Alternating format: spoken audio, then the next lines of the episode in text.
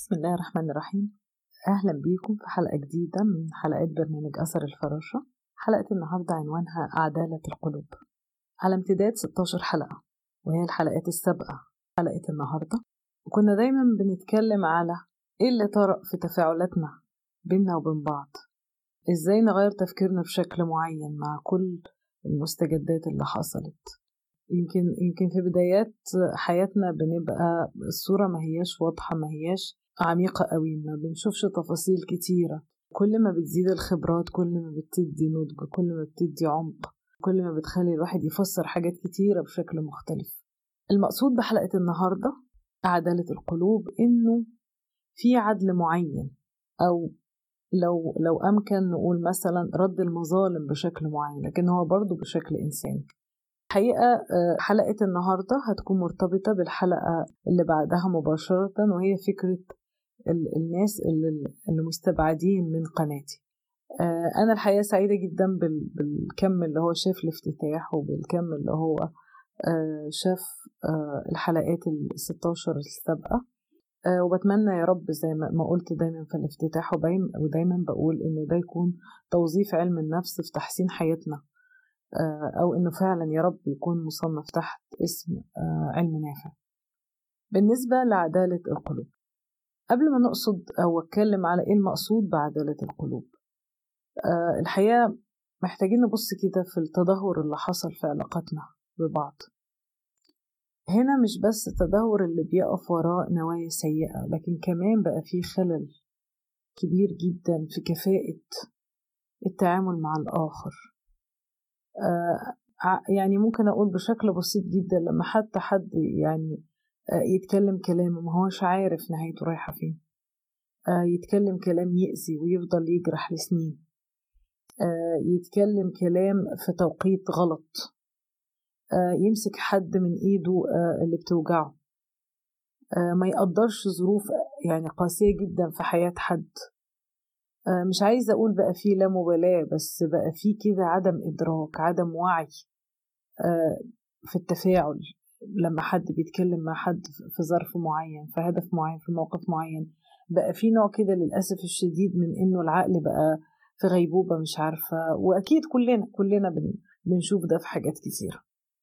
اللي عايز أحذر منه الحقيقة إنه ناخد بالنا إنه تراكمات التفاعلات السيئة بتحرك القلوب بشكل معين، وبتغير القلوب بشكل معين.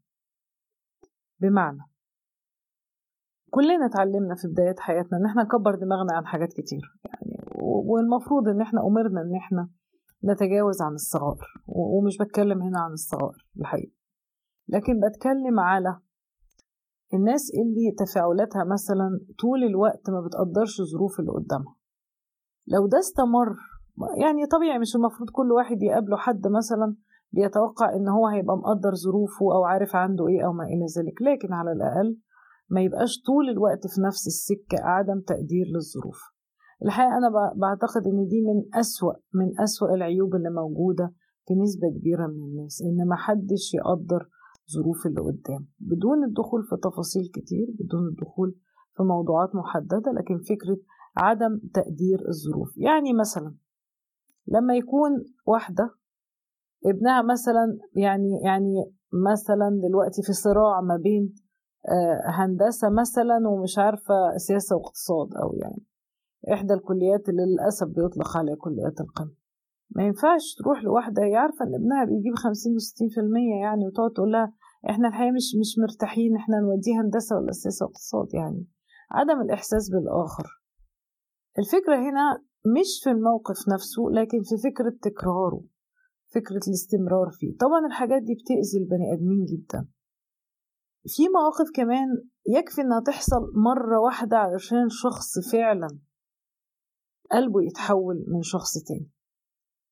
اللي عايز أكد عليه هنا إنه في أخطاء قاتلة في التفاعل مع الآخر. الأخطاء دي من شأنها إنها فعلا تغير من القلوب، وهنا الحقيقة في نسبة من الناس القلب هنا هيكون طول الوقت بينعكس على تصرفات الشخص.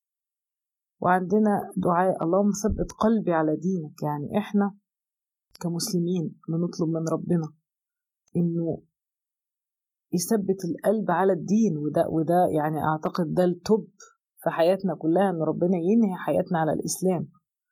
فما بالنا بقى بإنه في إمكانية كتيرة جدا إن قلوبنا تتقلب كتير في مواقف تانية.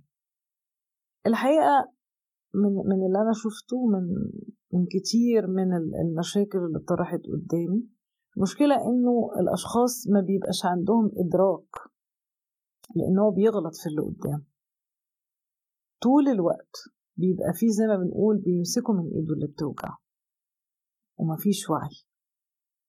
المشكلة هنا إزمان المواقف دي، الاستمرار فيها، مما لا شك فيه إن الاستمرار في نوع معين من الأخطاء الفادحة في التعامل مع الآخر أكيد مع الوقت هتأدي إنه الشخص من جواه حتى لو هو طيب وبيعدي للناس وبيتسامح جدا إلى أقصى حد، أكيد في لحظة ما لا يعني هيتوقف عن هذا التسامح غصب عنه. هنا ما بيكونش قرار الحقيقة إرادي على الإطلاق، لكن من كتر الوجع، وده اللي بقوله فعلا يا ريت نحاول ما نوصلش للمرحلة دي، نحاول بالراحة كده نفهم اللي قدامنا إن ده مؤذي، يا إما لو في إمكانية إن إحنا نبعد عن دايرة التعامل معاه نبعد. لكن هي المشكلة لما يبقى شخص مثلا قريب، شخص في بينك وبينه علاقة مهنية، فغصب عنك لازم تشوفه. بس في الحالة دي وضع الحدود مهم جدا، وقف التجاوزات مهم جدا. اللي بيحصل هنا فعلا إن اللي قدامك ما بياخدش باله وبيستمر في الخبط على نفس المكان الموجع، وبيستمر في نفس المسألة. طبعا أنت أو أنت كإحساس بالموقف هتعرف إن اللي قدامك يا إما تلقائي مش واخد باله، يا إما المسائل بنفس الطريقة. أنا الحقيقة بشوفها كتير جدا لما الناس ما يقدروش ظروف ناس كتيرة. يعني مثلا لما تكون يعني على سبيل المثال واحدة متجوزة مثلا وتفضل طول الوقت تشتكي من مشاكلها مع جوزها وما إلى ذلك. خدي بالك مثلا إن السياق ده ممكن يبقى دايما قدام واحدة أرملة، ده مؤذي. الاستمرار في نفس المواقف ده بيعكس فعلا عدم تقدير للظروف. المسألة محتاجة إن الناس ترفع حساسيتها شوية بالنسبة للآخر. أنا ما بطلبش إن إحنا نمشي ملايكة على الأرض، لأن ما فيش ملايكة بيننا الحقيقة، لكن الناس تكون فيها شوية وعي بأن الآخر أكيد بيتأذي.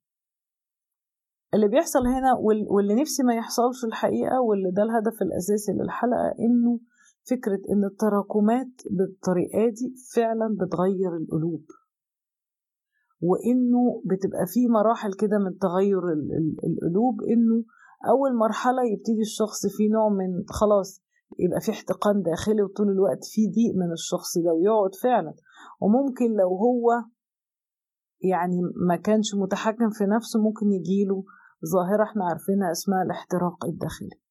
الاحتراق الداخلي دي حاجة عاملة زي إنه الكوباية اتملت لآخرها، أي نقطة زيادة كل المية هتطلع بره، خلاص ما بيبقى وصل للآخر من كتر ما بيغلي في نفسه، من كتر الاحتقان الداخلي، من عدم التقدير طول الوقت أو أي غلطة تانية، بس كلها غالبا بتصب على فكرة عدم التقدير أو الأذية أو الغضب أو الانفعال دايما لأقل الأسباب بنفس الطريقة. مع الوقت بيحصل ده. طب لو شخص ما جالوش الاحتراق الداخلي ده مع الوقت غصب عنه، على فكرة أنا عايزة أقول لكم إن ده غالبا في كتير من الحالات ما بيبقاش الشخص قصده، فعلا غصب عنه بيتغير. لأنه زي ما بنقول لو حد اهتم بيك لمسافة زمنية طويلة وابتديت فعلا تلاقي إنه في اهتمام صادق وحقيقي، غصب عنك هتحب الشخص ده بنفس الطريقة. الاستمرار في الأذية بيخلي فعلا القلوب تتغير. هنا زي ما بنقول القلب بياخد بحقك انت قبل ما تبتدي الدنيا تاخد بحقك، فعلا بياخد بحقك إنه بيتقلب. طبعا هنا القلبات بتاخد أشكال أكترها شيوعا، يا إما في الآخر الشخص يبقى متبلد جدا قدام الشخص ده تماما وخلاص شكرا يعني، يا إما يبقى شخص غضوب، وفي الحالة دي هتبقى الضريبة اللي هيدفعها غالية. لكن في كل الأحوال القلوب أكيد اتقلبت، موضوع عدالة القلوب يمكن مش كل الناس هتستوعب الحلقة دي، لكن أنا عارفة المتابعين والمسجلين مشتركين في قناتي أكيد أنا بتوقع أن هم عندهم قدر كبير جدا من التقدير للمشاعر الإنسانية. حد يقول لي طب يعني إيه المشكلة أن حد، لا، المشكلة أن حد يتغير من جواه. المسائل دي ضربتها عليه جدا، هتبان بعد كده في تجاهل أحداث كبرى لناس كتيرة في حياة الواحد، إنه يحصل اللي يحصل فعلا هيبقى الواحد يعني بينه وبين الآخر حواجز. وفي الحالة دي هي بتبقى نوع من الحماية بالنسبة لشخص اتأذى كتير. بتمنى إنه ما نوصلش أبدا أبدا أبدا لتغير القلوب في تعاملنا مع الآخر، بس ناخد بالنا إنه مش معنى إن الناس بتعدي، مش معنى إن الناس بتكبر دماغها، إنه الروح جوه مش بتتأذي، ومع الوقت فعلا بتتلوث ناحية الشخص ده. هو ده الهدف من الحلقة.